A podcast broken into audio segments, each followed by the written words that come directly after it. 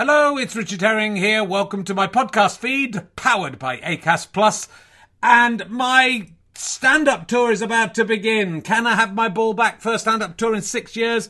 Many of you just know me from the podcast. Don't know I've done fourteen or fifteen stand-up tours in my own right. I'm a brilliant stand-up comedian, and can I have my ball back? I think it's my best show ever. That's what the audiences are saying. It's about testicular cancer, but it's funny because testicles are funny, even though cancer isn't. Uh, I'm really pleased with it. I'd love you to come and see it. Bring your friends. Some of the shows selling really well, some of them selling really badly. It's a traditional Richard Herring tour. But here's where I'm going to be 2nd of May, Thursday, at the Luton Hat Factory. It's a small venue, but there are still tickets left. 3rd of May, I'm at the Bury Hedge End, which is near Southampton. That's looking more full, but still some availability. 8th of May, I'm at the Leicester Square Theatre. There's about 10 tickets left for that one, though I am back at the Leicester Square Theatre in June. And then I'm at St Albans on the 9th, Gloucester on the 10th. Chorley Little Theatre on the 11th. That's sold out, but you can join the waiting list. And then the 12th of May, I'm at Glasgow. Afternoon show sold out. Evening show, extra show, put on, still with tickets. And then there's lots more. Go to richardherring.com slash ballback slash tour or richardherring.com slash gigs. And now, enjoy whatever podcast I've given you. It's free. It's all for you. If you want to pay me back, buy a book, come and see a show. That's all I've got to say to you. Love you. Life is full of awesome what ifs, and some not so much, like unexpected medical costs. That's why United Healthcare provides Health Protector Guard fixed indemnity insurance plans to supplement your primary plan and help manage out of pocket costs. Learn more at uh1.com. There's never been a faster or easier way to start your weight loss journey than with PlushCare. PlushCare accepts most insurance plans and gives you online access to board-certified physicians who can prescribe FDA-approved weight loss medications like Wegovy and Zepbound for those who qualify. Take charge of your health and speak with a board-certified physician about a weight loss plan that's right for you. Get started today at plushcare.com slash weight loss. That's plushcare.com slash weight loss. plushcare.com slash weight loss.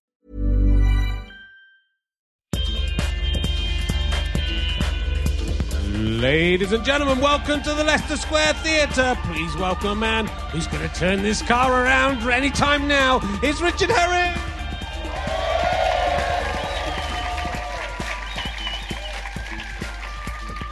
Thank you very much. Oh,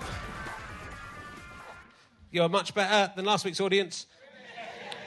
But what you don't know is last week's audience is a different audience because we're putting them out in a different order. So the joke's on you. And actually, you're nowhere near as good. welcome to you can you can make up for it now. Uh, you, welcome to Richard Herring's Leicester Square Theatre podcast. I was talking to Zoonie the Lazoon and Steve Zodiac from Fireball XL5 the other day. A TV series from 1962, five years before I was born. So this one's really testing. I wish I was a spaceman, the fastest guy alive. I'd fly around the universe. No? together. It's uh, an early Gerry Anderson cartoon. Zoonie's good. You should look out for Zoonie. They call it Rallist, but anyway. And I expect they call it Exulf as well. Uh, so I was, uh, I was, I went to uh, Pizza Express uh, this week uh, with my family. We go a lot. Uh, and, uh, but we were taking the whole family, and I booked it. It was uh, the, the one in Welwyn Garden City. You, d- you never need to book the one in Welwyn Garden City. The one in Hitchin, yeah, Sunday lunchtime, you need to book. Welwyn Garden City, don't worry, no one ever goes there. I think it's a front for some drugs or something. Uh, you know, probably can't say that due to libel laws, but it is. Uh, and uh, my son, though, I'd booked it, and my son went, I want to go to McDonald's. He's five years old. We said, We're not going to McDonald's. I've already booked to go to Pizza Express. And he had a proper meltdown, right? He had a meltdown. He was crying. I want to go to McDonald's. I want to go to McDonald's. My wife is going, Well, look, we can't go. He's having this meltdown. We're not going to go anywhere. So we have to go because otherwise he win. If we don't go to Pizza Express, he's won. Uh, and it went on. We dri- started driving. It's a 20 minute drive to Welwyn Garden City. We were driving. He was still going, I want to go to McDonald's. I said, Look, if you ne- don't say you want to go to McDonald's again, uh, next week I will take you to McDonald's. But if you say I want to go to McDonald's again, we're not going to go to McDonald's. He said, I want to go to McDonald's. He was playing it. He said it a lot more. Uh, I got, you know, it's very difficult being a parent, and I, and I like to see my kids as hecklers. Uh, and if you lose, if you, you got to, if you lose your temper with a heckler, you've lost, right? But I completely lost my temper. Uh, I said, I'm going to turn this car around. If you don't shut up, I'm going to turn this car around. And I, we got to a roundabout, and I went round the roundabout, and I started going back home again. I knew there was another roundabout we could turn around again, but I was but I was driving like sort of angry. It's very, day. it could have taken the whole lot of us out, to be honest. And we drove around, we came back, and he was still going, I want to go to McDonald's, and he's crying. My wife was going, We have to go home. He's not going to stop crying. We got to Welwyn Garden City. He was he walked past the McDonald's. He didn't see it, thank God, but he was still going, I want to, I want to go to McDonald's. We got into Pizza Express. He went, Oh, I'm hungry. it's absolutely fine. Sat down there, didn't cry. He'd literally cried for an hour and a half. Once he got there, yeah, fine, I'll have dough balls. prick. Absolute prick. But I became that, you know, I never thought I'd be the dad going, if you don't shut up, I'm going to turn this car around. Right! It's amazing any children grow, get old enough to be adults, isn't it? Because you know, the, number of, the number of families that must have been wiped out in a car accident. Must be a lot, mustn't it? right, my, uh, my guest this week uh, is probably best known for being a writer on Rob Rinder's Good Year, Bad Year, though he's not just a writer, he's also appeared in When TV Animals Go Horribly Wrong. So I'm presuming it's like a, you know, a vet program, just opening up bouncer from Neighbours, finding out it's got liver cancer. And I can think of no better introduction. Please welcome Eshaan Akbar, ladies and gentlemen. Here he is. Oh, I'm giddy. I'm, I'm in a giddy mood again. I'm in a giddy mood. Welcome. Thank you for having me. I'm absolutely delighted to be here. Oh, we're, we're delighted to have you. What was uh, Rob Rinder like to write for? Was he, a, was he a good guy? well, actually, I didn't quite write, write for Rob. I oh. wrote for a comedian who was doing the show. Ah um, a comedian called Tez. So I wrote for him. I, know uh, I met Rob actually at uh, at the recording for yeah. uh, Good Year, Bad Year, and he was fine. Yeah. It's good to get it from the horse's mouth. Yeah, nothing. nothing Best friends with uh, Benedict Cumberbatch. Was Benedict, Benedict Cumberbatch around?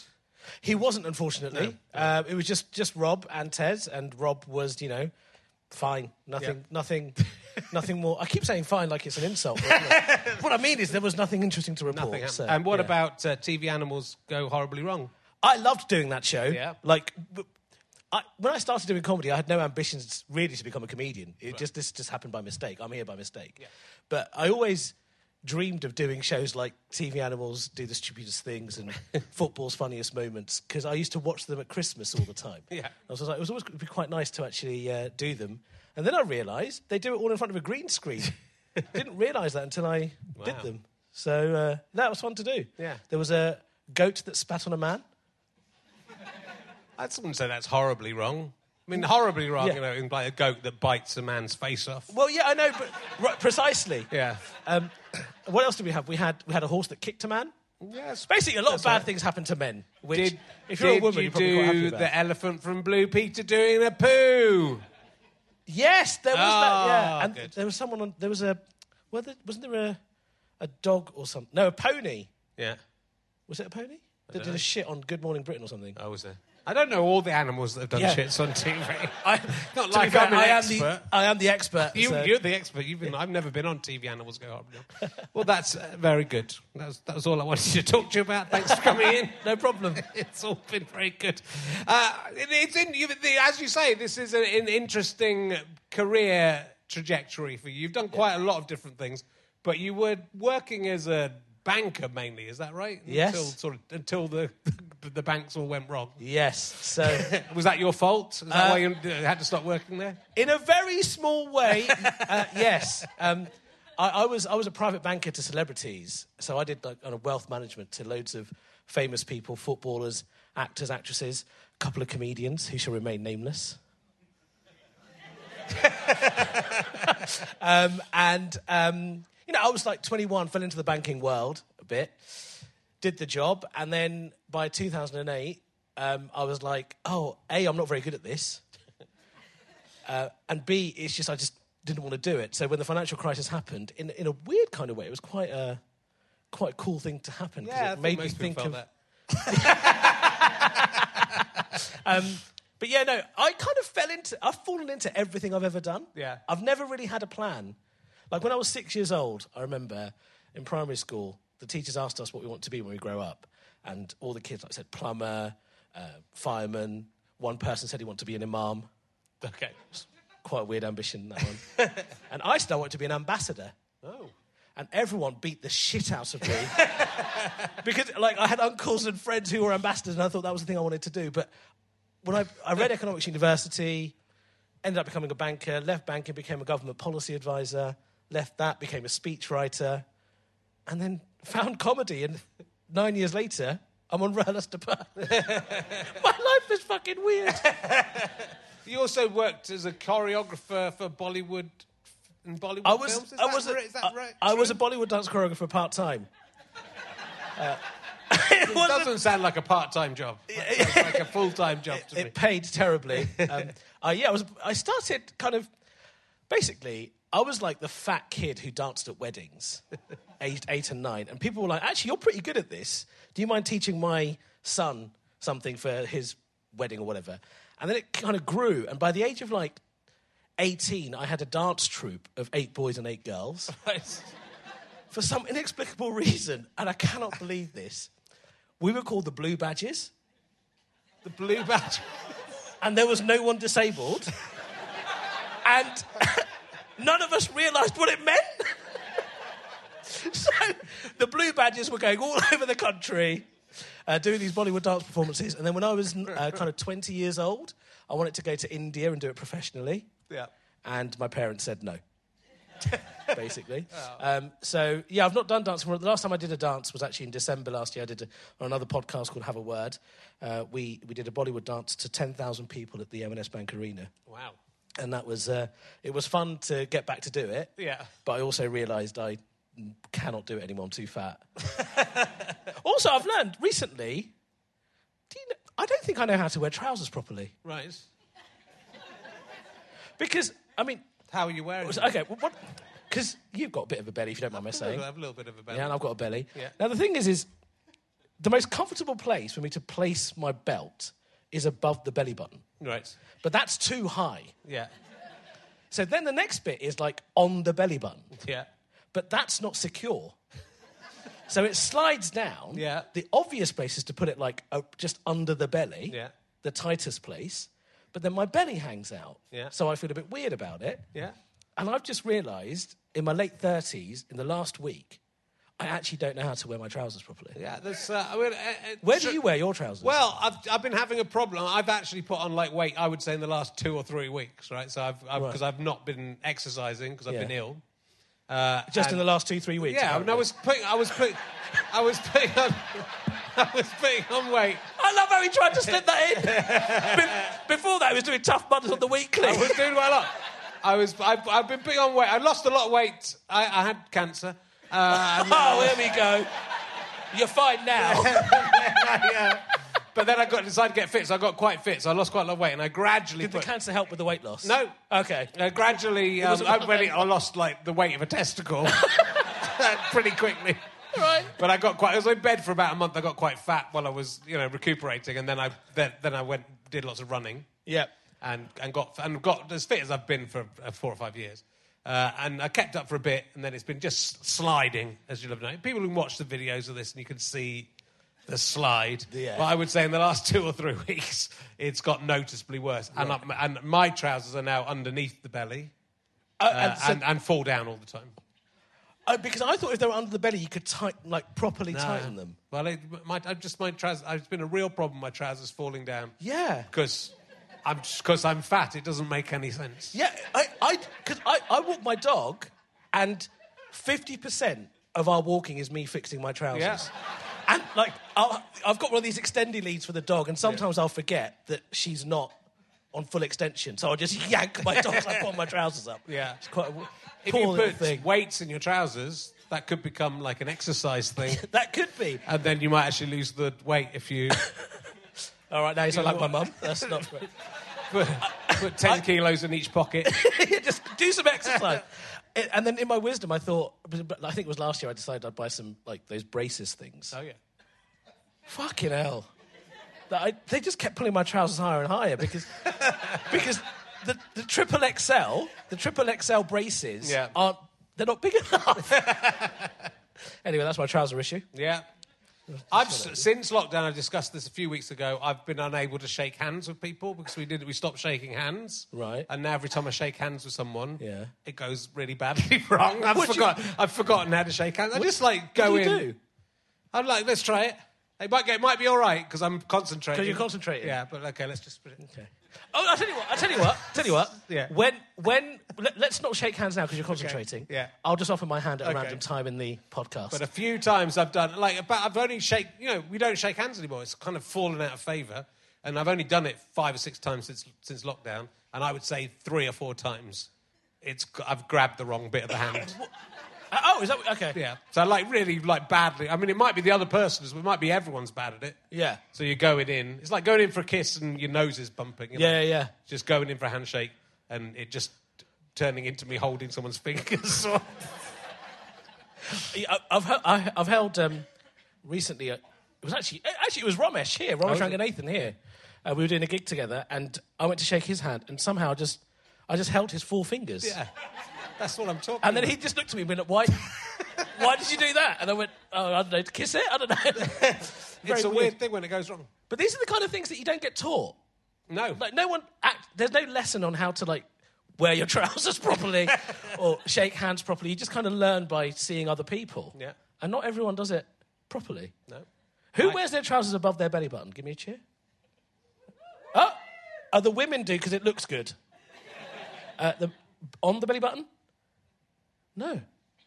Under the belly button? And like under the belly? Oh yeah, okay, fine.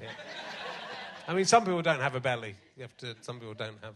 Everyone's got a bit of a belly. No. I mean, your audience. These guys. I don't know why I'm shit. I can't even see you, to be honest. You're right, though.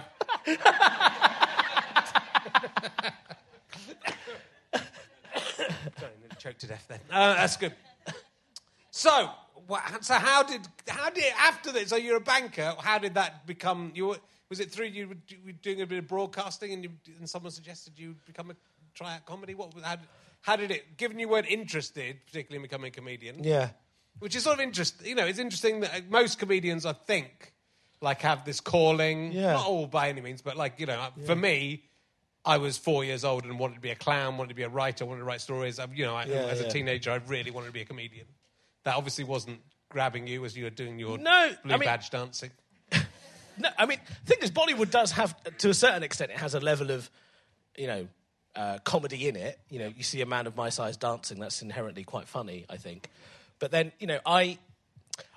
I'd always done something on the side of my serious job, and that's something all members of my family did, particularly my mum's side, you know, irrespective of how serious their jobs were. Like, my, my granddad, for example, he was a barrister, and he helped write the Constitution of Bangladesh.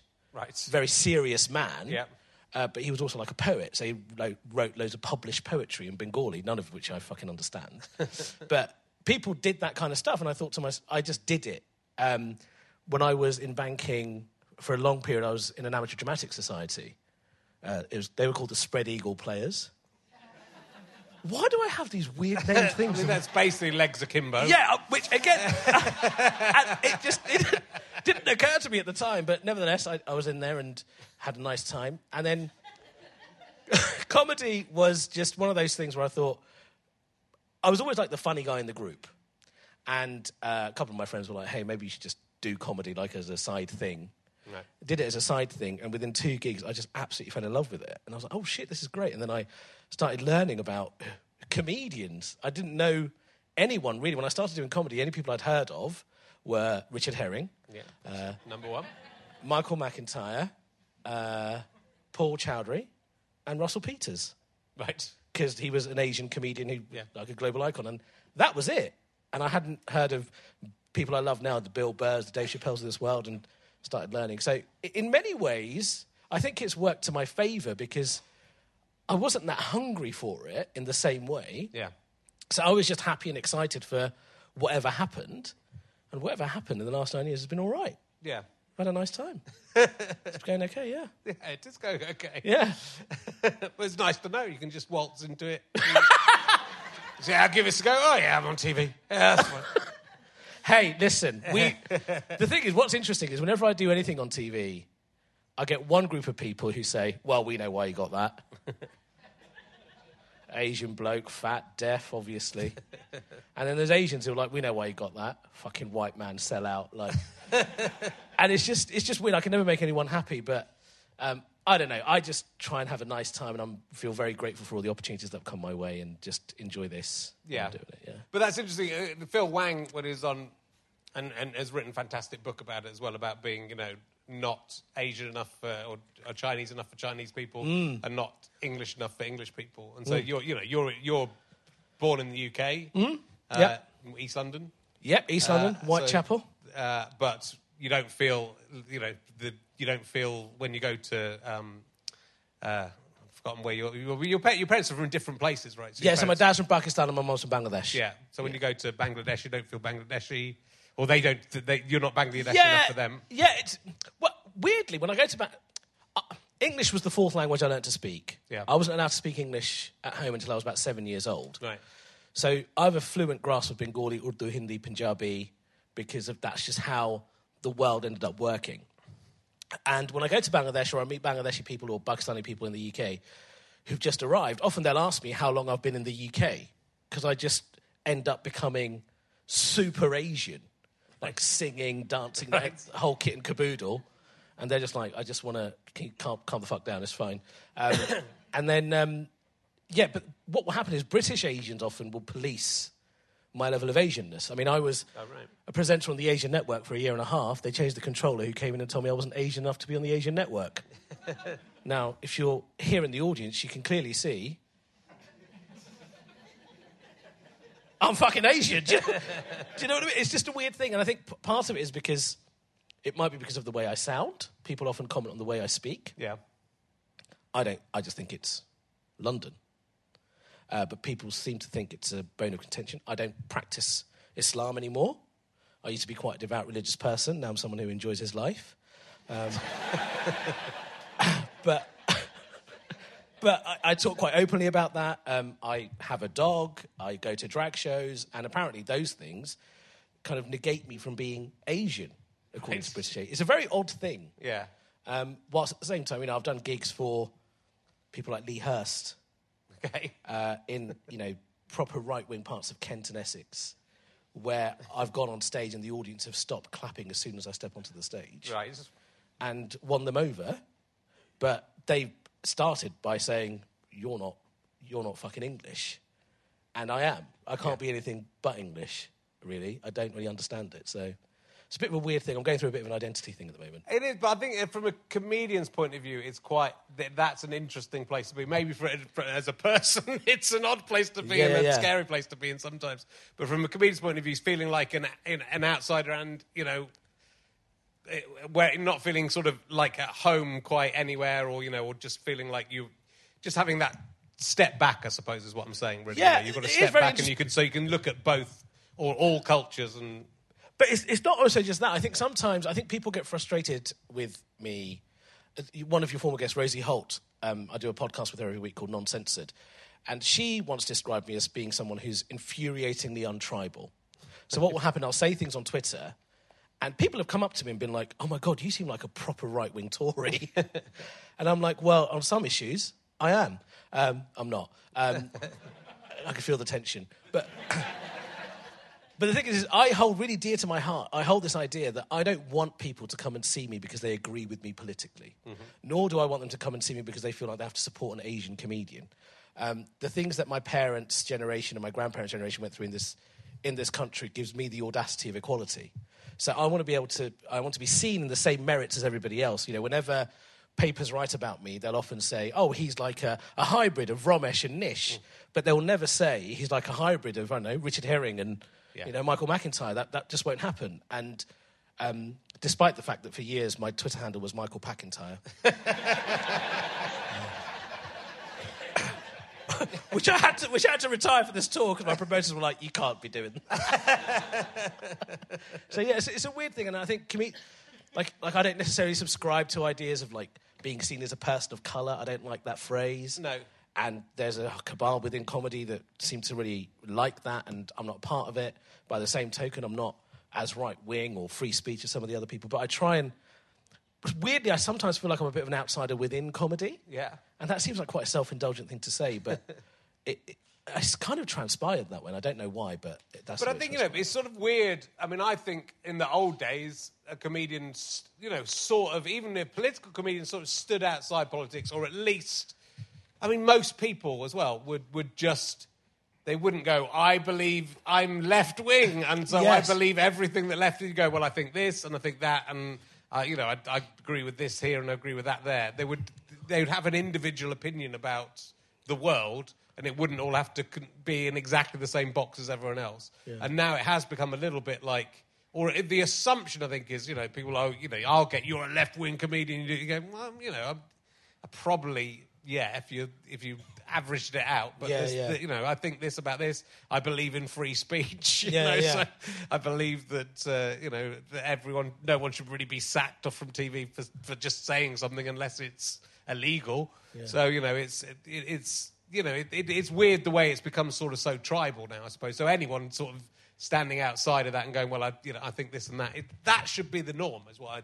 Absolutely. What I'm I, mean. I think one of like, and I, like I said, I hold that quite dear to my heart because I just want to try and be funny over and above everything else. I think one of my happiest moments in my comedy career was in 2016 at the Edinburgh Fringe, when I was made the pick of the Fringe by the North London Jewish Chronicle and the Daily Mail. and I was like, I'm fucking good at this. what a lovely place to be. But yeah, it's a, it is a weird thing. I feel nowadays there just seems to be. Well, I say nowadays. I've been doing this nine years, not a very long time, but it seems like there is this sense that comedians have to be the mouthpieces on socio-political issues, and the lines have been blurred over the last few years. And I just don't want to do that. That's just not my inclination. And so I will say things that sometimes seem a bit beyond the pale or not necessarily conforming to certain left-wing ideologies or whatever. And you know, I've been dropped from work because people just think that I'm Tory because of what I've said online.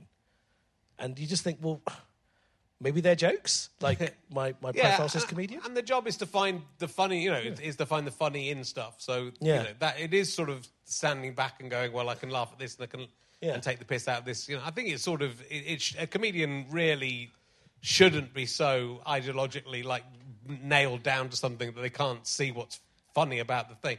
It's sort of interesting to me that I mean we both you know you we were both brought up in religious households. I think yours might have been more religious than mine, um, but my parents were both Christians, and I you know and I did a show in which I sort of just examined why I'd turned to atheism and, and my relationship with Jesus. But you've, you know, you're maybe more, a bit more boldly, you've taken on the, the Islam and the, the Quran and moving away from, from that faith. Yeah, so my, my second show at the Edinburgh Fringe, I took the Quran on stage and talked about bits I thought were funny and didn't make sense and part of the reasons why, why I left, but also things about that were beautiful. Uh, the show was called Profit Like It's Hot.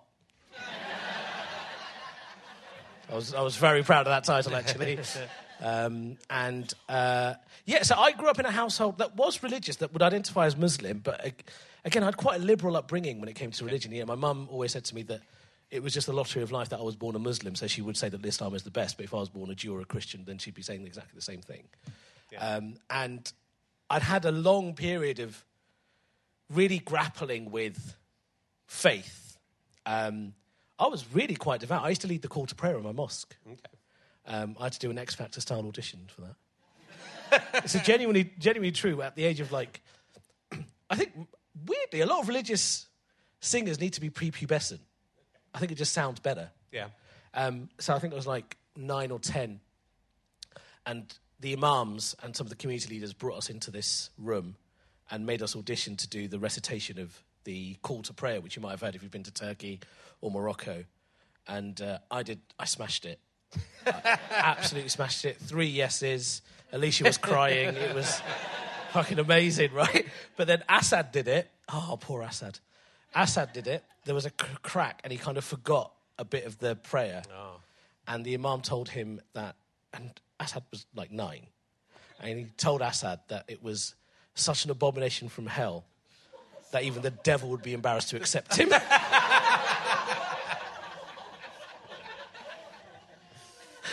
Yeah. it's quite a good roast, to be fair. it is, but I don't know if it was such an abomination from hell, the devil would be pleased. to Yeah, right? You, Do you know what I mean? 'Cause they- they- it, it would be have to be quite. It would have to be in the middle for the devil to be upset as Right, well. precisely. Um, but then, yeah, so then I, I eventually got to a point where I was like, I don't really, I made a separation between God, the soul, and the body.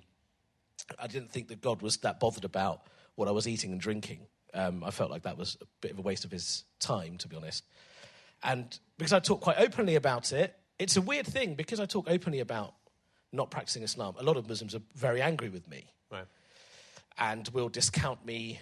Well, they, discount me as being Asian, actually, which is odd because Islam is quite a diverse faith group. Um, so that, that happens. Um, and people will also feel like they can weirdly be Islamophobic because I don't practice anymore. That also doesn't work because people I love and care for deeply, and a lot of Islamic philosophy I find beautiful. So I find myself as an outsider there too. Oh my God, I'm such an outsider. I should call one of my shows The Outsider or something, I don't know. But yeah, yeah, so, yeah. So I have kind of, I don't really practice Islam anymore. No, talk about it. but that's you know that's the same. My Christ on a Bike show was you know was me trying to work out why I was so obsessed still with Jesus, even though I'd sort of given up on you know I'd I'd sort of turned my back on it really young you know sort of eight or nine I was into it, Yeah. and then sort of thought this is crazy. It's So would you say you're an atheist? I would say I'm an atheist, but I but I'm an atheist who you know is quite obsessed with religion, and because I'm like interested in history, I'm interested in why religions have Yeah. happened. But but equally, I still have that. You know, I still even when I did Christ on a Bike the first time, I still had like a little bit of discomfort at Yeah.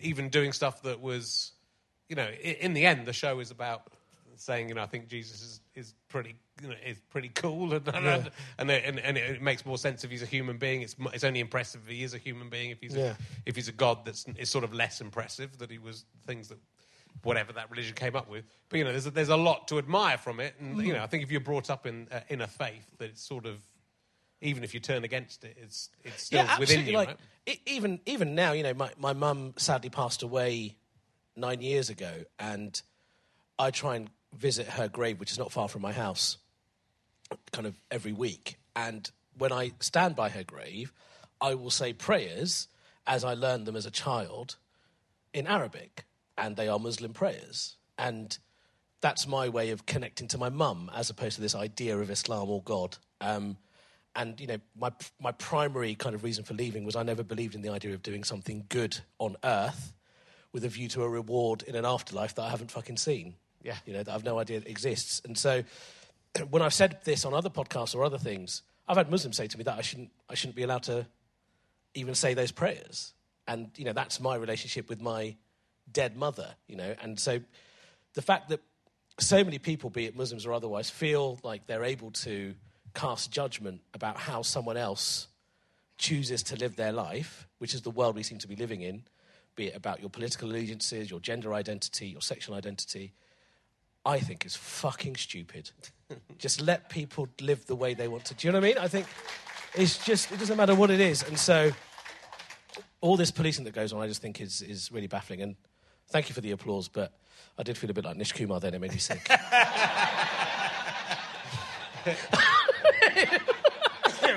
But is there an element of doing, you know, because most comedians would shy away from Islam and or just do a joke about, I would joke about the Quran, but you know, I don't want to be murdered or whatever. Yeah, yeah. So is there that you know you've actually done it and you've actually done material about it? Is, Yeah. is there? An, is, do you feel an element of danger to that? I've had death threats. I had a guy Yeah. turn up with a knife at a gig. T- a guy turned up. Uh, he saw me at Backyard Comedy Club, and uh, after the gig, he walked up to me, and I thought he was a fan. Um, and he walked up to me and he said, um, "Don't do that again." And I said, "Well, don't do what again?" And he goes, "Don't, don't make jokes about Islam again." And I was like, "Well, are you, are you my agent? I don't know. Have you browned up? What's happened here?" And he goes, uh, "No, if you do that again, there'll be problems." I was like, "All right." And then the next week, he turned up in his stupid wisdom and decided to show me the knife that he was carrying. Okay. And I like a bit of attention. So I went on stage and told them to put the house lights up and said, "Oh, there's a man over there. He's carrying a knife. He wants to stab me." And the security came and grabbed him and got rid of him. Right. Um, I thought it was a really baller move from me. Um, see, I'm very good at dealing with those situations that are tense like that. The first time, first time I was ever called the P word, uh, age 24 at Dagenham Road Football Club, uh, I wrote an article for The Guardian and I smashed it. and uh, that's very different to how my dad would have dealt with it, which is beating the shit out of him. So I, I yeah, so people have been angry. Even just this weekend, just this weekend, I had loads of faceless Muslim trolls uh, who told me that I was fat, ugly, and shit at comedy because I'm selling out my religion. And only one of those things is true. and whichever one you thought, that's actually quite offensive. So that's really unacceptable, actually. it's, it's, it's really interesting stuff, and it's you know, it's, I think like being on just because I've had situations where I'm on stage, and in real life, I would you know, I'm not a brave person, I'm not a confrontational person, but I've been on stage and I've done things that you know, like I've had a. I've talked about this before, but like in Aldershot, there was like basically Oh, squaddies who'd, who'd come to see two Edinburgh previews. One was John Oliver and Andy Zaltzman. Oh, right. Talking about politics, and mine was me talking about the Hercules Terrace, uh, the, the 12 Tasks of Hercules. Yeah. Uh, and he was, he, he went, oh, no, another fucking one when I came on. And then walk, he sort of walked out and he came onto stage was nose to nose with me, like because it was ju- you know he was just stepped down and he was on and I was just and I stayed completely calm and carried on taking the Was it piss. slightly out of him. Erotic? I don't think it was a. It might have been for him. Okay. Um, Of course. I don't think. I don't. But I was absolutely. You know, I wasn't. You know, he was probably in the SAS or something. You know, he was like a. You know, there were these are hard men. He could definitely have killed me. Yeah, yeah, yeah. In a, in a second, and I absolutely just like stood there and didn't. You know, and was as bold as anything. Whereas if that happened in real life, I would have completely run away.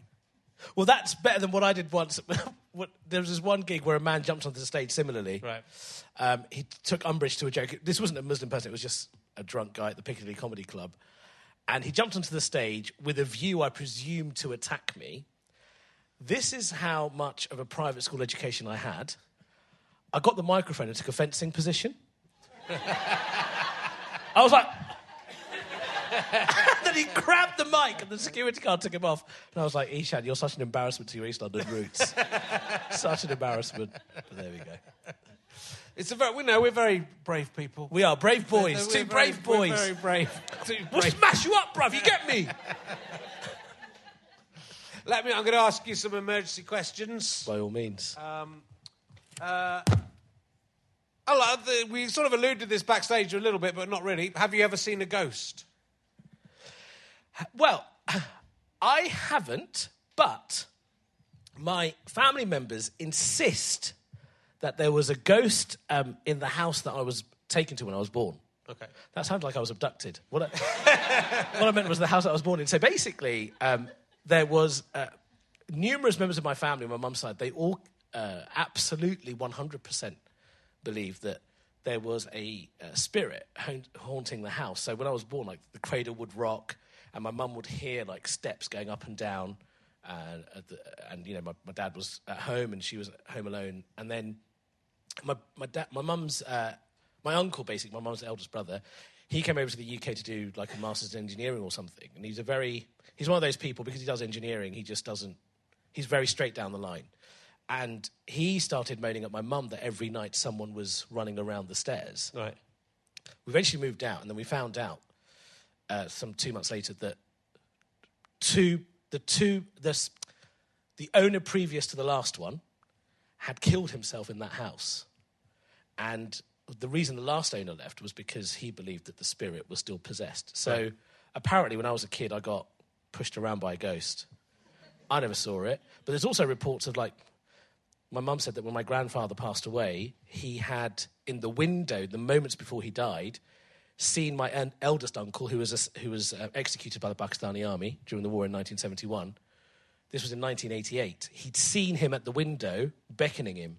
Right. And my grandfather walked to the window and said, I'll be with you in just a moment. Went to his bed and told my mum, Tell your mum to give me my tea later, and then passed away. Wow. So, uh, it does happen apparently, but Yeah. I don't know. Maybe they were smoking something. I found my mum's uh, illegal stash of um, Bloody Mary ingredients after she died. and I was like, what a woman. That's great. Good. Well, that's, that's I'm I'm scared and excited. This Mother's Day, celebrate the extraordinary women in your life with a heartfelt gift from Blue Nile. Whether it's for your mom, a mother figure, or yourself as a mom, find that perfect piece to express your love and appreciation. Explore Blue Nile's exquisite pearls and mesmerizing gemstones that she's sure to love. Enjoy fast shipping options like guaranteed free shipping and returns. Make this Mother's Day unforgettable with a piece from Blue Nile. Right now, get up to 50% off at BlueNile.com. That's BlueNile.com. Hey, I'm Ryan Reynolds. At Mint Mobile, we like to do the opposite of what Big Wireless does. They charge you a lot, we charge you a little. So naturally, when they announced they'd be raising their prices due to inflation, we decided to deflate our prices due to not hating you. That's right. We're cutting the price of Mint Unlimited from $30 a month to just $15 a month. Give it a try at mintmobile.com slash switch. $45 upfront for three months plus taxes and fees. Promo for new customers for limited time. Unlimited more than 40 gigabytes per month. Slows. Full terms at mintmobile.com. I'm Sandra, and I'm just the professional your small business was looking for. But you didn't hire me because you didn't use LinkedIn jobs. LinkedIn has professionals you can't find anywhere else, including those who aren't actively looking for a new job but might be open to the perfect role, like me. In a given month, over 70% of LinkedIn users don't visit other leading job sites. So if you're not looking on LinkedIn, you'll miss out on great candidates like Sandra. Start hiring professionals like a professional. Post your free job on linkedin.com/people slash people today. Um, I mean, you know, the chances of this one paying off are small. Uh, have you ever been potholing? Have I been potholing? Potholing, yeah. What is pothole? As in, what It's is when that? you go into uh, a ca- if you're worried about your trousers, don't go potholing. It's when you go into caves and cr- sort of crawl around. Uh, Nish did it. That's part of the reason I asked the question. Yeah, we're, we're an Asian WhatsApp group. We're like, can you do the whitest experiences just to fit in, please? Camping next. I've, Um, I've never done it, and I've and I used to work in Cheddar Caves where you could. Did go you? Okay, really? Yeah. No, I've never never gone potholing, and I don't think I ever want to. Any any adventures within nature that you would partake in? Well, here's the thing. In my in my wisdom, I have started dating a very middle class white woman. and her family are very well to do, and her uncle's got a place in, in the lakes in Coniston. It's all very lovely. Very nice. And they drag me along in the summers, and they go for these fucking walks with no purpose just walking around and I don't know what it is with middle class people absolutely fetishizing poverty. They fucking love it. Like if there's a walk, if there's a camping to do, if there's festivals with no fucking hygiene, they want to go. And it, it's the one big aspect of my relationship that I absolutely detest. I hope she doesn't listen to this. Um, and so um, I, I have, in the last few years, taken to the odd walk. Okay. Um, and you know, it's the cafe at the. They kind of all of my girlfriend's family have said to me, the reward is going to the cafe at the end of the walk. and I'm like, this is the bleakest cafe on the fucking planet. like the salad is so old, and they serve salad, and it's just. So, nature, nature, and I are, aren't natural bedfellows. No.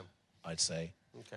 um, when I was a kid, uh, I used to go to my um, great uncle's tea gardens, which he was gifted with.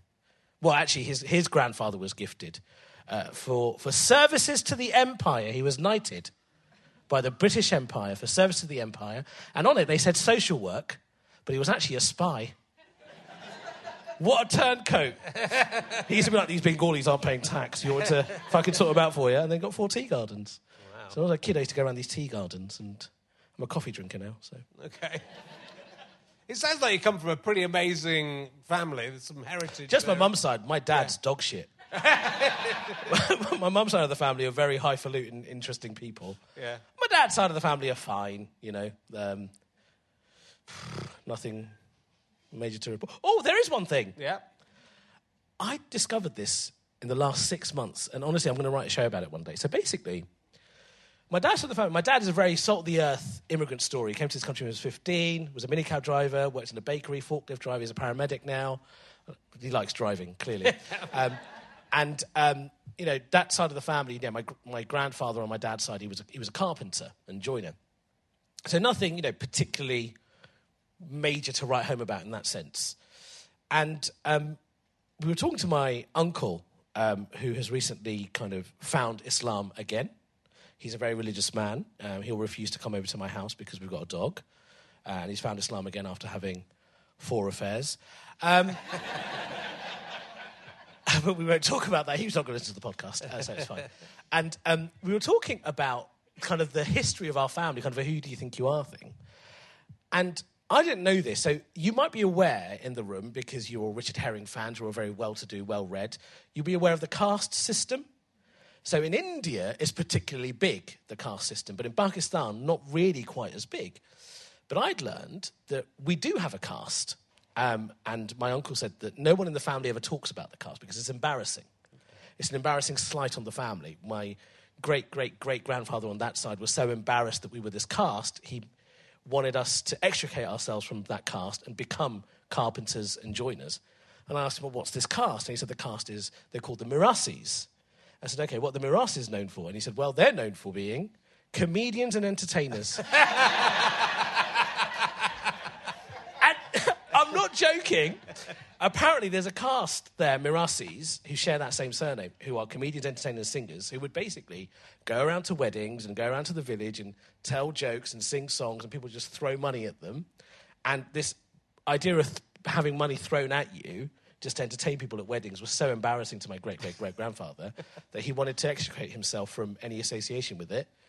And four generations later, somehow, here I've ended up. And I just think it's such a fascinating thing about how human beings and history kind of repeats itself. Yeah. Um, so here I am as a comedian entertainer. And man, people throw a lot of fucking money my way. So, You throw money. and basically, it's a shameful, terrible job. yeah, your it's a family, shameful term. Your family. My, my, my dad was asked four weeks ago what I do for a living by some woman. Um, and he said, well, he used to be a banker. that was a long time ago, Dad. So let's quickly talk about your your new tour, which you're on tour now. You're in fact come to Leicester Square Theatre for a couple of gigs. So if anyone here wants to get Yes, so tickets, uh, uh, 28th of April is sold out, and uh, I've got another date on the 20th of May. So if you want to come to that, that'd Yeah, be lovely. Terrific. We'd love to see you. so it's the pre- the Pretender It's tour. called The Pretender, yes. and, and what what what can we expect from the Pretender? Lots of good bants like you've heard today. Lots of nice, fun stuff. And so people have been very nice to me. One thing that's been very interesting about going on tour, it's my first ever tour, is I hadn't realised how many white fans I've got. And I love it. I love you people. You're my favourite of all the races. it's because you've got the money and the power, innit?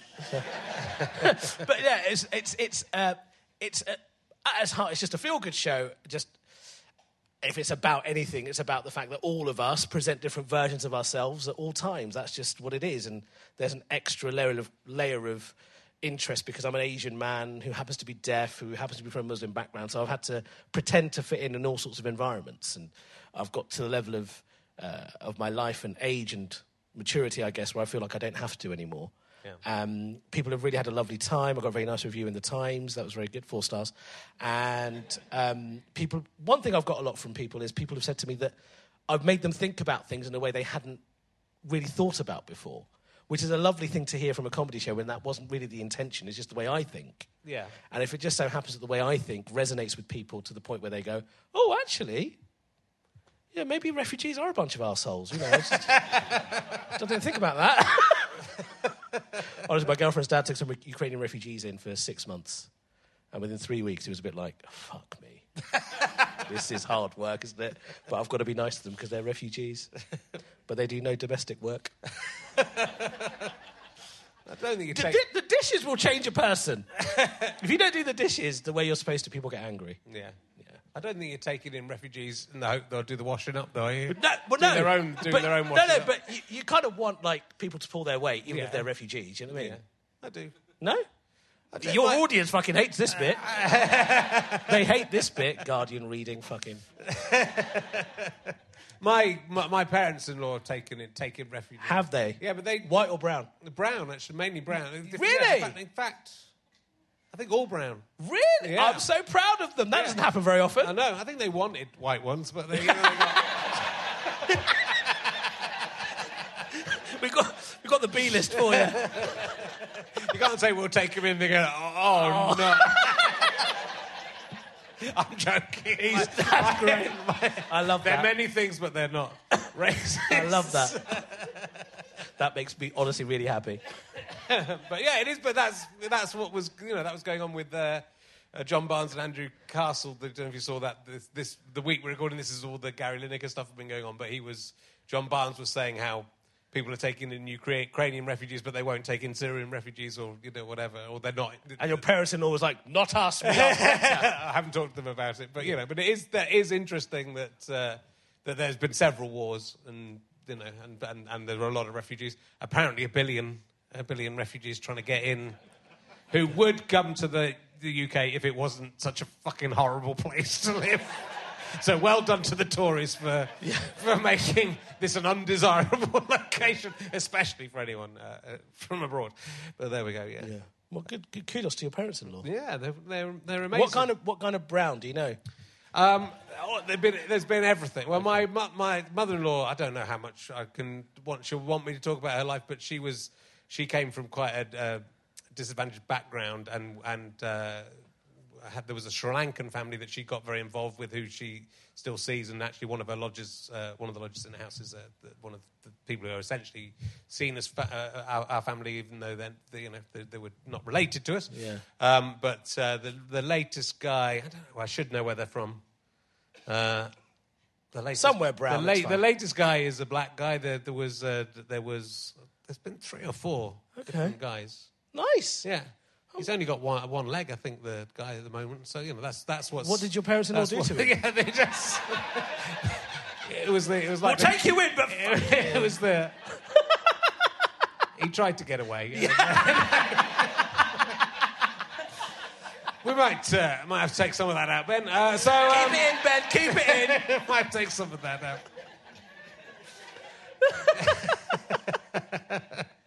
You know, it's the I, I wouldn't do it myself.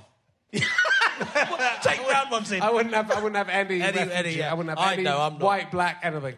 Listen, I, I'm, I'm, I'm from an Asian family, and what will happen is whoever, no matter how c- l- lightly related they are to you, they will come to the UK and they will set up camp in my family home and be there, well outstay their welcome. They don't have that British sensibility of knowing there's a certain time that you have to leave. They, I had one, one um, distant family friend who lived with us for uh, 16 months. 16 months. and my mum, God bless, rest her soul, bless her, was so British about it, she just couldn't ask her to leave. and uh, after 16 months, um, my dad eventually had enough and he was like, fuck off, please. Come on, too long. That is true. I mean, I'd be, so- you know, I, I'm so cautious about outstaying my welcome. But like for five five minutes, I'm so I don't want to impose myself on anyone. How do the any women point. you've been with feel about that? Pardon? How do the women you've been with feel about that? That's okay. I think if, they've agreed to a relationship, then I, will, I will stay. But it's you know I, I feel I'm so nervous about that sort of stuff. The idea of staying at someone's house and and you know not going oh is this okay? It just uh, absolutely you know. But I've got I've got two kids and they're sort of refugees, aren't they? yeah. Well, I guess they They're are. just people who turned up and you've got Yeah. to look after them. Do you, do you ever go like boating with them and just see how far it can just keep going? Like, whoop. and so when the brave ones are going, no, no, fuck off, get back. I don't do that. No, I love, I love them, love them very dearly, except when I'm trying to kill them in my car. Just let's take let's take all of us together. We can all go together. It'll all be fine. Might have to cut all of this. this podcast. Oh, what a surprise. Eshaan Akbar gets cut. So look, there's a there's a few things you, know because it, the comedy thing, like you say, it, you, there's loads of things that come out of this. Getting to be on Spitting Image, one one of the voices on Spitting Image is pretty cool. Yeah, and I talk about this in the show. Right. When Spitting Image came through as an opportunity, I was dead excited. And I talk about it in the show because I feel like the casting was very interesting. because they called me up and they said, We'd like you to do some voices. Now, you, you've heard me speak for a while, and you've probably gathered that I sound fairly English, I guess. Yep. They asked me to do the voices of Rishi Sunak, Sajid Javid, can you see a pattern? and Indian Prime Minister Narendra Modi. Now, here's the thing I'm not on screen, uh, I'm just offering my voice. And I think I could just as well do those voices I can at the time, say a Dominic Raab or a Matt Hancock, whoever else. But that felt like a real diversity hire that we got a brown guy and the only voices he can do are the brown people. And it's a bit of a weird mix because we tell white people that they can't do brown or non white voices. And this is something I also talk about in the show. I, I completely and utterly disagree with that. I think that's nonsense Right. to have that position. Um, so, yeah, it, it was a nice opportunity, but it really taught me so much about how the world views me, but also a, an entertainer who happens to be from an ethnic minority in the UK. That the, I wouldn't call it the limits, but the opportunities for me need to be brown related. You know, the fact that my first presenting job on radio was on the Asian network, and then an Asian guy sacked me, what a surprise. Um, it just made it a very interesting thing. So it was lovely to do, and I really enjoyed doing it. Uh, my song, Dishy Rishi, got loads of views on YouTube. I'm too dishy for this case, too dishy for this face. I can't remember the rest. Um, but yeah, so I, it was nice to do, but it, yeah, it was interesting that they asked me to just do those voices Yeah. when you don't see me. And they wouldn't ask you to do Rishi Sunak for some inexplicable reason, even though he's a billionaire from Southampton. Let me do it. Do it. Hello, I'm Rishi Sunak. Right. I so wish you went, Hello, I'm Rishi Sunak. what are you doing? I'm the Chancellor. Now I'm the Prime Minister. My mother in law hates my job. Why is he so camp? Oh, hi. That would I mean that would have been quite a good swing in its way. I would have loved No, it. but it's sort of it is you know, but it, it comes to a point where act you know acting becomes you know you can only be what you are. Yeah, yeah, yeah. It is it is a sort of it, you know I I can understand why they want to you know to, to discourage that in some ways or to encourage uh, ethnic people to play ethnic roles or gay people to play gay roles or trans people to play trans roles. But equally, it means that you know it stops being a job of acting and becomes a job of being you know we have to get you to be exactly what Yeah, you are. I mean, uh, the, uh, again, I talk about this in the show. The biggest accent thing of recent years was Apu from The Simpsons. Um, so I don't know if you know the story. Apu was a character on The Simpsons, and uh, a comedian in America, Hari Kondabolu, was upset that Hank Azaria, a white man, had been voicing this character. And I fundamentally disagreed with his position. Right. And this is part of the reason why I think people think I'm a bit of a sellout. But I disagreed with it because growing up, seeing a character on The Simpsons, that by the way was his actual colour, everybody, amongst all these yellow faces, there was this one brown character. He was a PhD, he owned a corner shop, it was very on brand.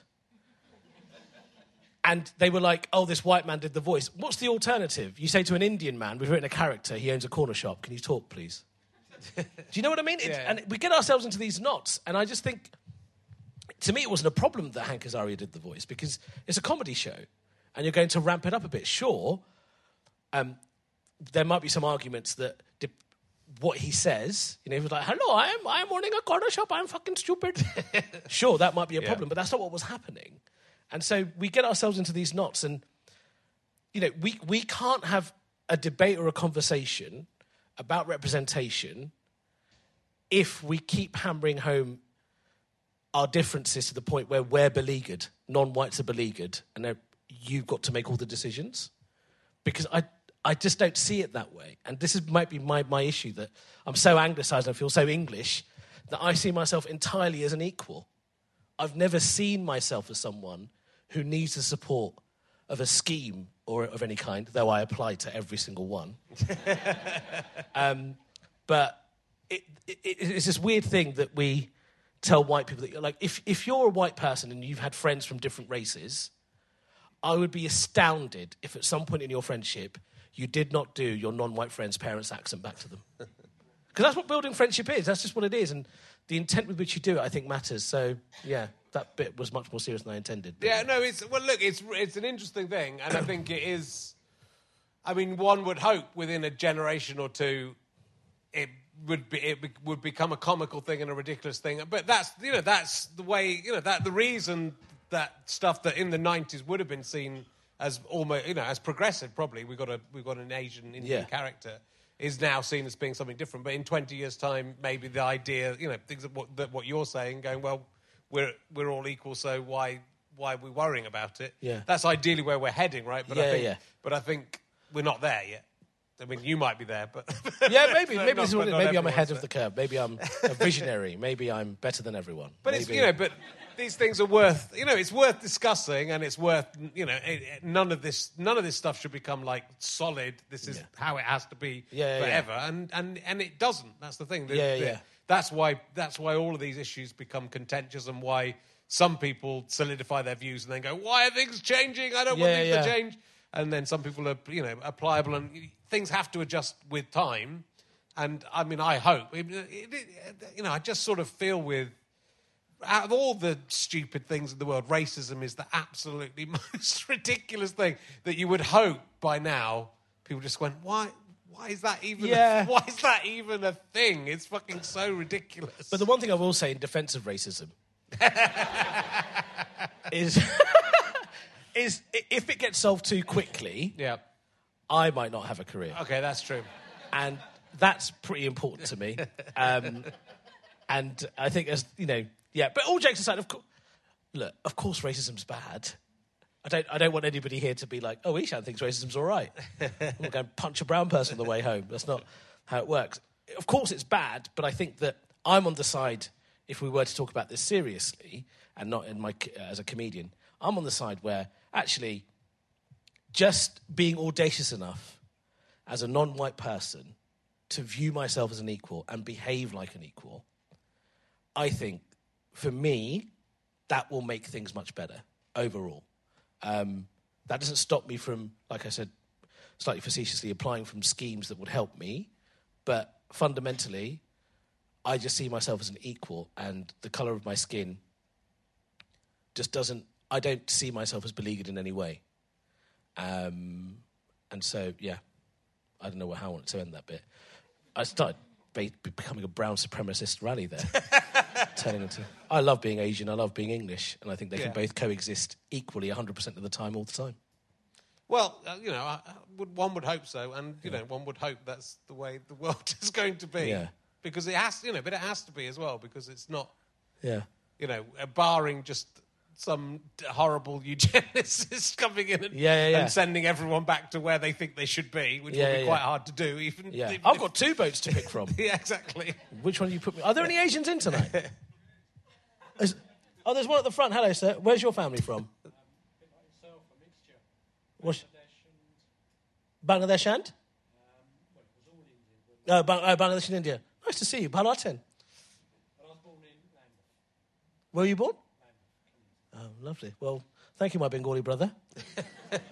Are there any other Asians in? Let's see what Richard Herring's diversity. I've got a very, very diverse group of IT people who work in IT. Do you know what I love? Of, of I virgins who work in IT, but they're from every country in the world. Right, he's got the lights up. Oh, there's one over there. Hello. Oh, come, hello. Right, the Asians, we're, we're here, united. Shall we fucking get them? um,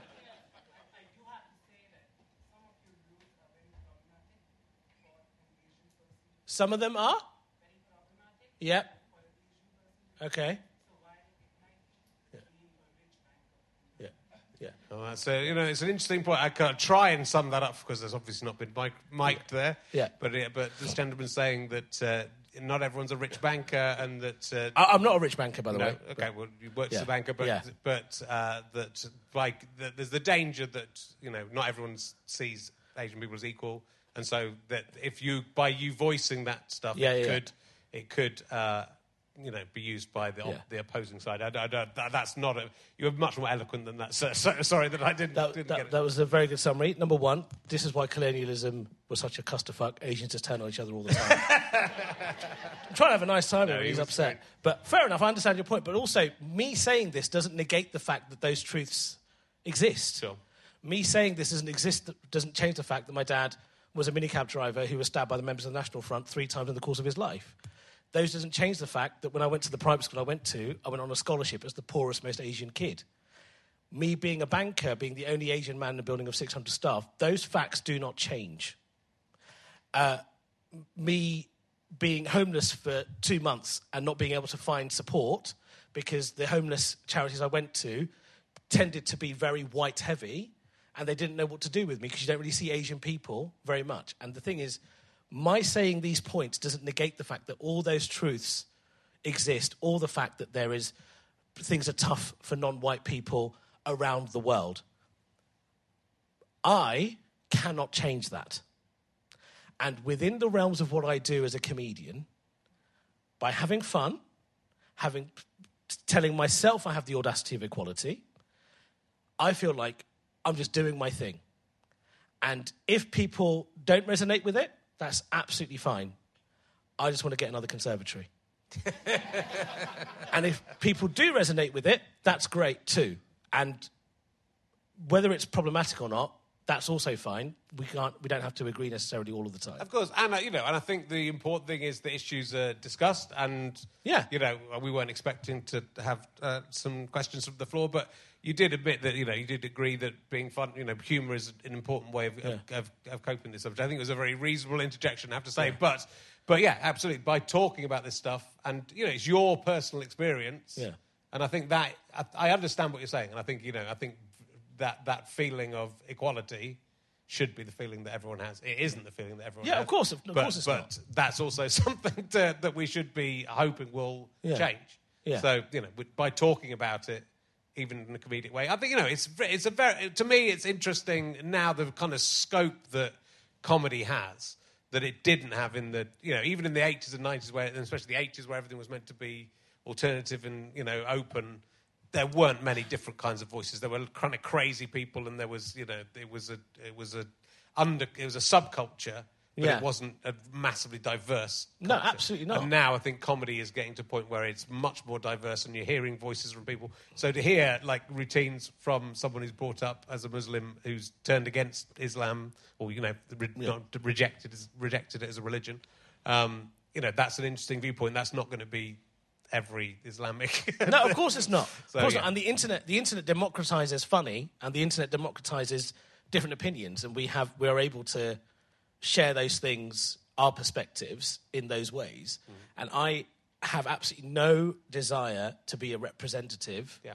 of any community, uh, be it Asian people, Muslim people, fat people, deaf people. I can't do it. It's too much. I just want to have a nice time Sure. and hope that people resonate with it. And who knew that today's Rahel RHLSTP would get this fucking tense? Well, what I would suggest is uh, that I ask you, which I do now know the answer to because it came up backstage by accident, but um, I, I, without knowing the reasons, uh, I heard on a podcast you saying uh, that the first time you ejaculated was in front of your mother. Uh, would you like to? would- Would you like to explain explain that? And this isn't the entire Asian experience. Just be clear, Asian families are close. No. um, so what had happened is when I was 12 years old, I was uh, playing cricket because obviously, and um, I couldn't feel my legs at one point, and it basically transpired that I'd experienced something called a testicular torsion, which is when your testicle wraps around itself into a knot. And I was uh, Must be nice. must be, yes. Well, the, doc- the doctor did say I was 90 minutes away from becoming the new Richard Herring. Uh, they were going to amputate it after 90 minutes, and um, I was just told to just kind of r- try and rub, rub the torsion out. Um, just rub my testicle until it kind of unknotted, and I was 12 years old, and it was the first time I'd experienced an erection Wow. pretty pretty impressive. And um, when the nurse was getting told me after about an hour and a half that she was going to get the operating theatre ready, she walked out. My mum walked in. My testicle unravelled, and I ejaculated everywhere.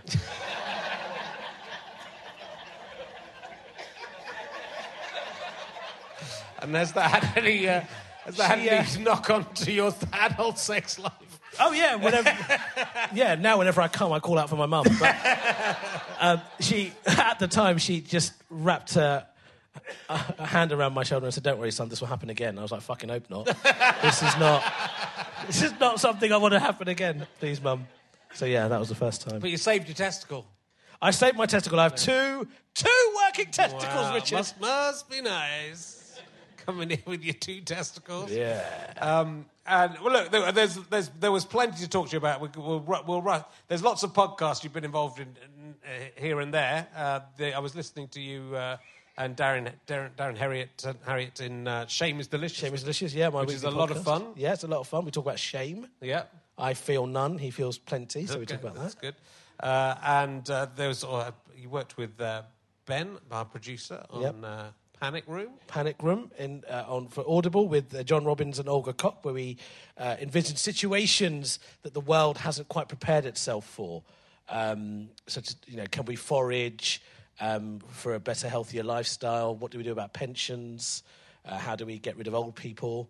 Um, and so we, tr- Olga and I try to find solutions to those problems that John Robbins was worried about. So that's on Audible. You can check that out as well. That's very good. And uh, you, the exciting news that I don't think you can talk about very much is you're in the fourth series of Sex Education, so you've got a, a big acting job.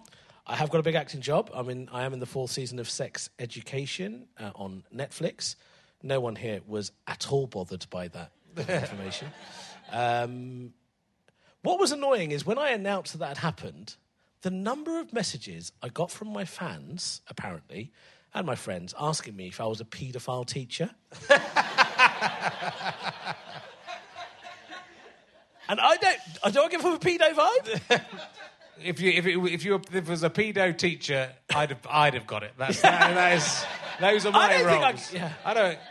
I think I, I, I don't think I give a pedo vibe. Don't- Well, you know, all your friends and fans seem to think yeah, they, do, seem to so think so. that's not so to be the I can, I can at least confirm that I'm not pa- not playing a paedophile Okay. teacher. Certainly not in this script. Do you think they can edit it to make it Who- look like who you knows what could happen? They This can, is- in post production, they'll turn you into this one. is yeah, this is Netflix. Anything could happen. So it's inexplicable that I'm in a Netflix show. I think it's absolutely mind-bogglingly baffling that I'm doing a Netflix show. But I'll take the money. And was acting something that you were interested in getting into, or is it? Is it? Not particularly. I was. I'm just very life? naturally talented and stuff. I sound like such a wanker, don't I? Honestly, all the supporting actors I talked to when they asked me what drama school did you go to, and I said I didn't, and then they said what else have you been, and I said I haven't. They were like, "Are you fucking kidding me? This is your first role." I, what had happened is I'd gone for the audition, and in truth, I'd forgotten about the audition, right? Because I was so busy with gigs. I got to the audition and I saw a couple of other comedians walking out, uh, uh, one Asian, one black. And I was like, okay, they're going for a specific thing here. And uh, I walked into, and there were loads of other um, people auditioning. They were all wearing tweed blazers. But I was wearing pretty much what I'm wearing now, which is like an overshirt and a t shirt. And I was like, oh, fuck, I've really fucked this up. And then as we were walking, I said to the casting agent, oh, by the way, I've not read the script. I don't know it. I'm really sorry. She said, that's fine. So we did like three takes of each scene. Each scene in my head was getting worse and worse and worse. Three weeks later, I'd forgotten about it. I called my agent and I said, listen, please get someone to teach me how to do auditions because I don't understand this. Three weeks later, I'm in Liverpool um, d- with the Have a Word podcast where I was playing the role of a head chef at a restaurant. My agent calls me and he says, What are you doing? I said, I'm in Liverpool. And he goes, Are you going to get hammered tonight? I said, Yes, I'm in Liverpool. I'm going to get absolutely wasted. And he said, All right, well, try not to because tomorrow you have to go to Cardiff because you're in sex education. Right. That's literally what happened. Wow. I turned up, my first day of filming. I met one of the guys I was doing the scene with. I asked him if he'd been on the show long.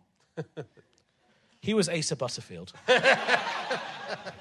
who was the lead in the whole fucking thing. And he thought I was taking the piss, and I honestly wasn't because I've not seen the show.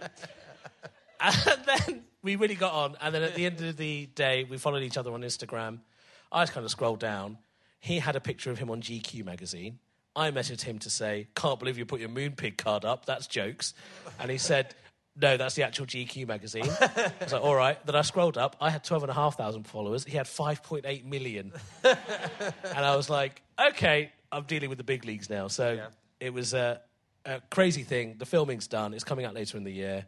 I'm dead excited about it. Let's see. Let's see how people take to it. Yeah. Well, you know, there's a lot of comedians who've gone over to Hollywood, become big stars. Yeah. Apu. Yeah. Be- I think Apu needs to return, and I'm more than happy to do it. Okay. With my white voice. I, I might give Apu a very white voice, actually. But yeah, no. So it's um, the fact that I'm doing a Netflix show and like even thinking about Hollywood is just ridiculous to me. But I'll uh, I'll keep riding this wave and just have a nice time, really. Well, it's good. It's you know, if you're enjoying it, and it's I'm having a great time. happening. Yeah, I am. I'm a man generally of a very happy disposition. Life, life is hard and life is complicated, and I feel very blessed and lucky for all the opportunities that might come my way. And just like everybody in this room and whoever's listening, we've all had our hardships, whatever they're, they're like. You know, I turned deaf in my mid twenties. I lost my mum very prematurely. I've had break. All sorts of things have happened, and the fact that I'm here now, um, talking to you, doing this in November 2017, when I tried to do something very silly to myself, I could never have envisioned that this is what would happen. And so every single day, I count as a blessing. And whoever listens, even if you disagree with me, whatever it might be, I count as a blessing because it's been tricky at times, and this is amazing. It's great to hear, man. It's uh, well, it's, thank you so much for coming on the podcast. Absolute pleasure. Talking about that. It's very interesting stuff, and the tour, uh, the Pretender, very funny. Four star review in the Times. Oh, yes, thank you. absolutely fantastic. Uh, ladies and gentlemen, please give out the amazing Eshaan Akbar. Akbar, thank you. You have been listening to RHLSTP with me, Richard Herring, and my guest, Eshaan Akbar. Scad Brigade provide the musical accompaniment to these titles. I'm indebted to my producer, Ben Walker. Thank you to Chris Evans, not that one. Thank you to everyone at the Leicester Square Theatre, everyone connected with Sky Potato and GoFasterStripe.com. Even George, the incompetent sound man. It's been alright, isn't it? Uh, come and see us live, LeicesterSquareTheatre.com. That's all I've got to say to you. This is a Sky Potato Fuzz and GoFasterStripe.com production. Goodbye.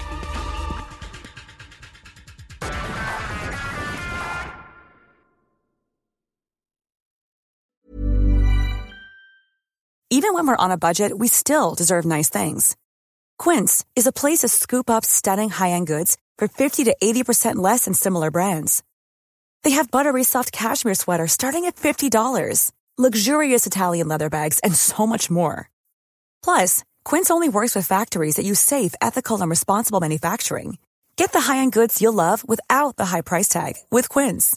Go to quince.com slash style for free shipping and 365-day returns. Mom deserves the best, and there's no better place to shop for Mother's Day than Whole Foods Market. They're your destination for unbeatable savings, from premium gifts to show-stopping flowers and irresistible desserts. Start by saving 33% with Prime on all body care and candles. Then get a 15-stem bunch of tulips for just $9.99 each with Prime. Round out Mom's menu with festive rosé, irresistible berry chantilly cake, and more special treats. Come celebrate Mother's Day at Whole Foods Market.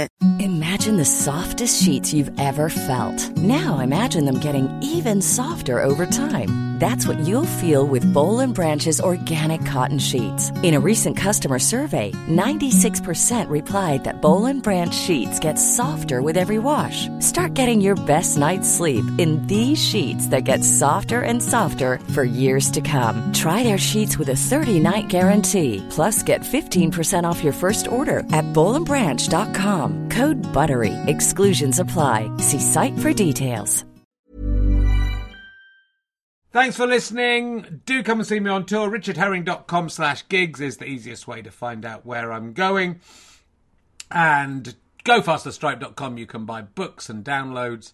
And just tell your friends about the podcast. If you can't make it to the tour show, if you don't want to buy any products, then every time you listen to an advert, you're helping us make more podcasts with a very, very tiny micro payment. So thank you very much for that. I love you all.